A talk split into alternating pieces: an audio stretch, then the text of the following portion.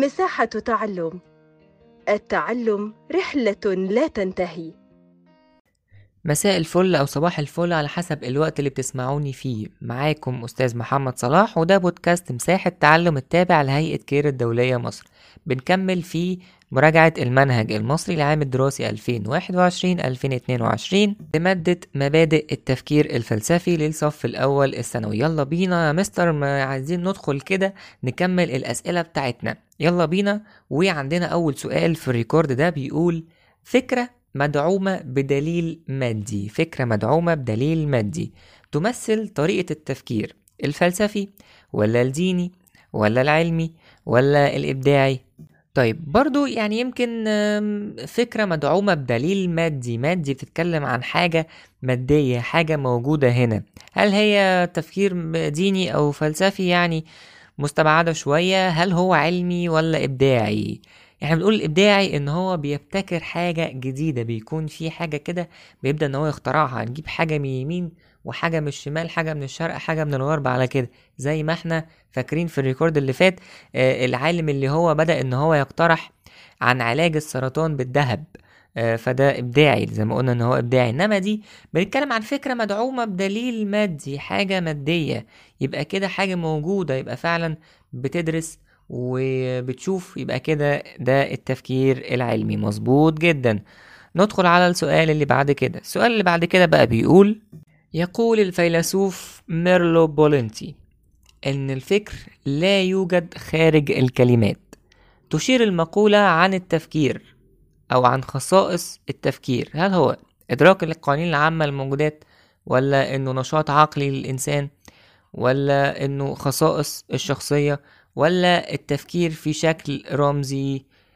إحنا عندنا الكلمة المفتاحية إيه؟ لا يوجد يعني الكلمة المفتاحية في الجملة بيقول لا يوجد خارج الكلمات. الكلمات يعني لغة.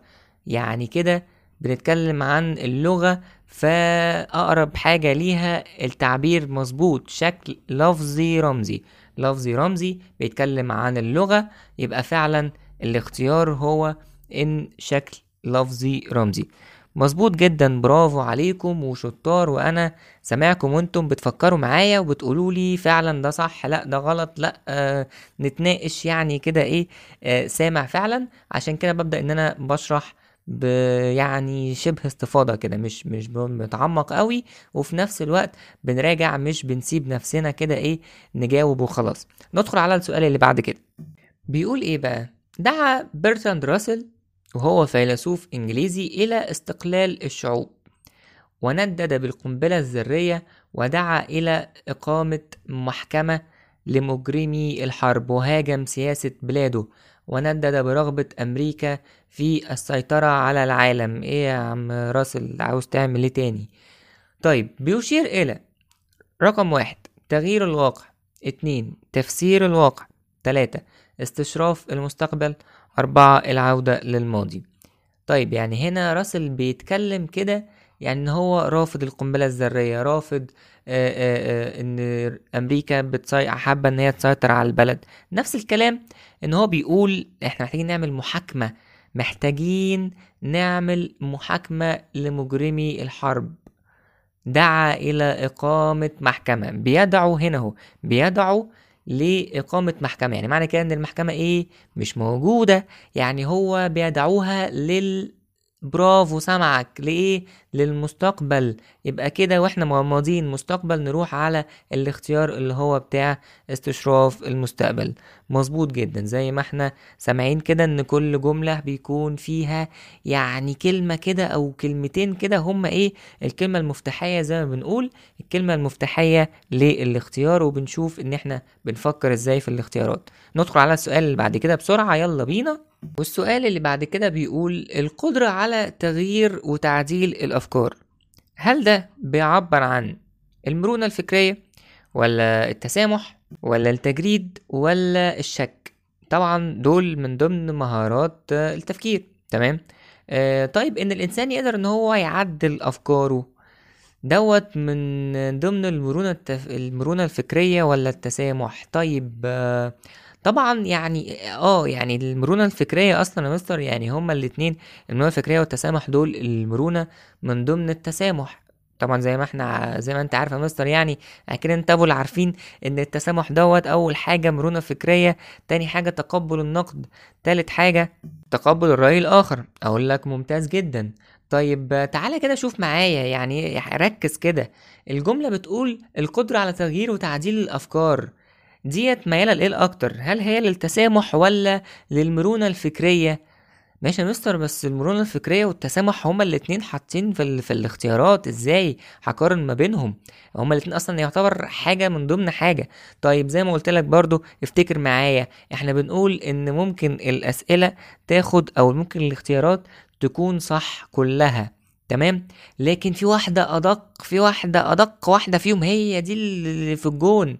يعني كلهم مثلا إيه في في ال 18 كده إنما دي اللي في الجون بالظبط دي اللي في الزاوية القاتلة يبقى هي دي. يعني إحنا هنا عندنا بنتكلم على القدرة على تغيير وتعديل الأفكار.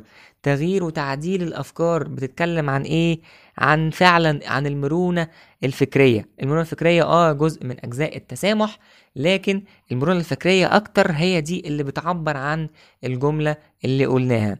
حاول تفكر زي ما قلنا في كلمة أو في حاجة واحدة هي دي الأدق وهو ده التفكير وهو دوت السؤال بتاعنا إن إحنا نختار الكلمة الأدق أو الاختيار الأدق. يلا بينا نشوف السؤال اللي بعد كده.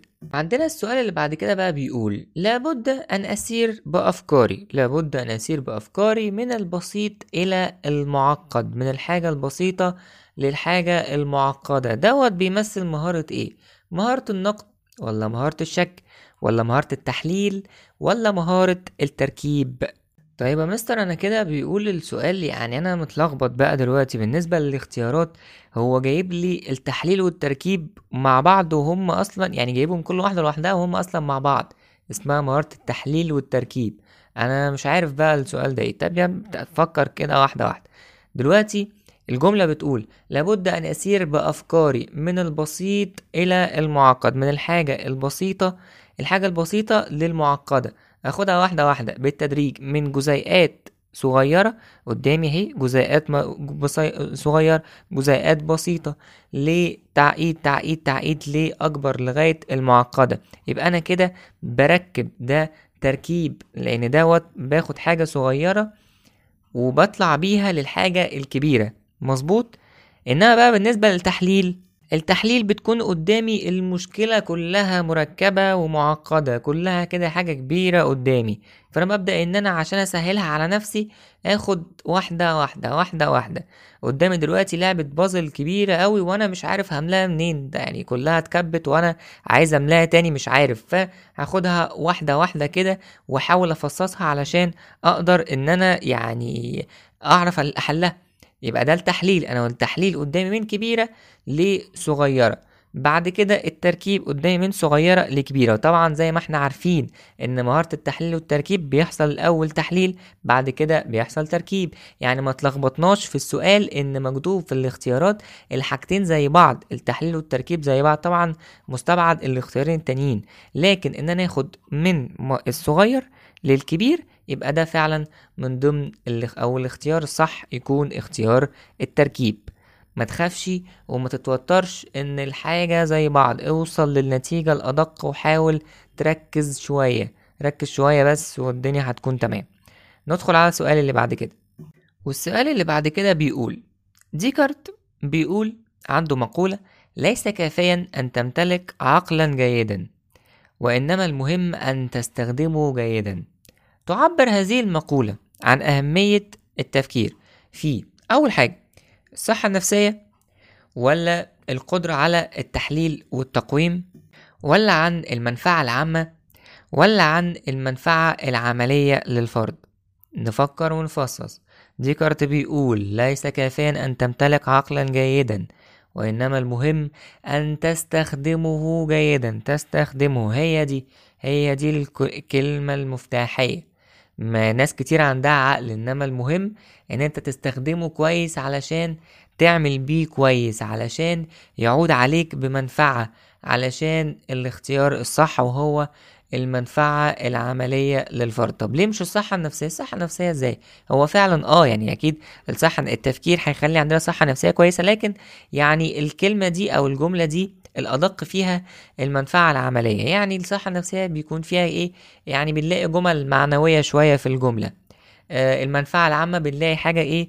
عامة أكتر. القدرة على التحليل والتقويم برضو لكن الأصح والأدق المنفعة العملية للفرد. أنا ممكن دلوقتي واحد آه، عقله ونفس الموقف قدامنا لفردين واحد يفسره بشكل والتاني يفسره بشكل تاني واحد يستفيد منه والتاني ما يستفيدش منه نفس العقل عندنا إحنا الاتنين لكن استخدامنا للعقل ده هو اللي فرق بين شخص والتاني وهو اللي فرق اللي نفع الشخص وهو اللي ما نفعش الشخص التاني الاستخدام واللي عبر عن المنفعة العملية. ندخل على السؤال اللي بعد كده وهيكون آخر سؤال معانا والسؤال اللي بعد كده بيقول والسؤال بيقول تأثير ما يجري من تقدم في العلم يمثل فلسفة التاريخ ولا السياسة ولا الطب ولا العلم؟ يعني دلوقتي التقدم اللي بيحصل في العلم دوت بيمثل فلسفة إيه؟ هل فلسفة التاريخ يعني أكيد لأ فلسفة الطب لأ فلسفة السياسة لأ إنما فلسفة العلم آه تأثير ما يجري من تقدم في العلم يمثل فلسفة العلم.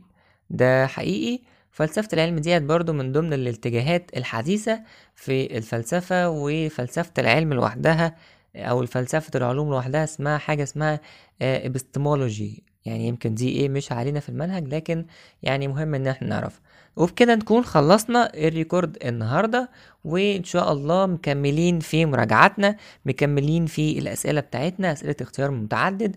بنختار الإجابة الأدق بنحاول نشوف الكلمة المفتاحية في الجملة وإن شاء الله نوصل للإجابة الصح بسرعة جدا. أنا معاكم ما تقلقوش ونكمل في الريكوردات اللي جاية.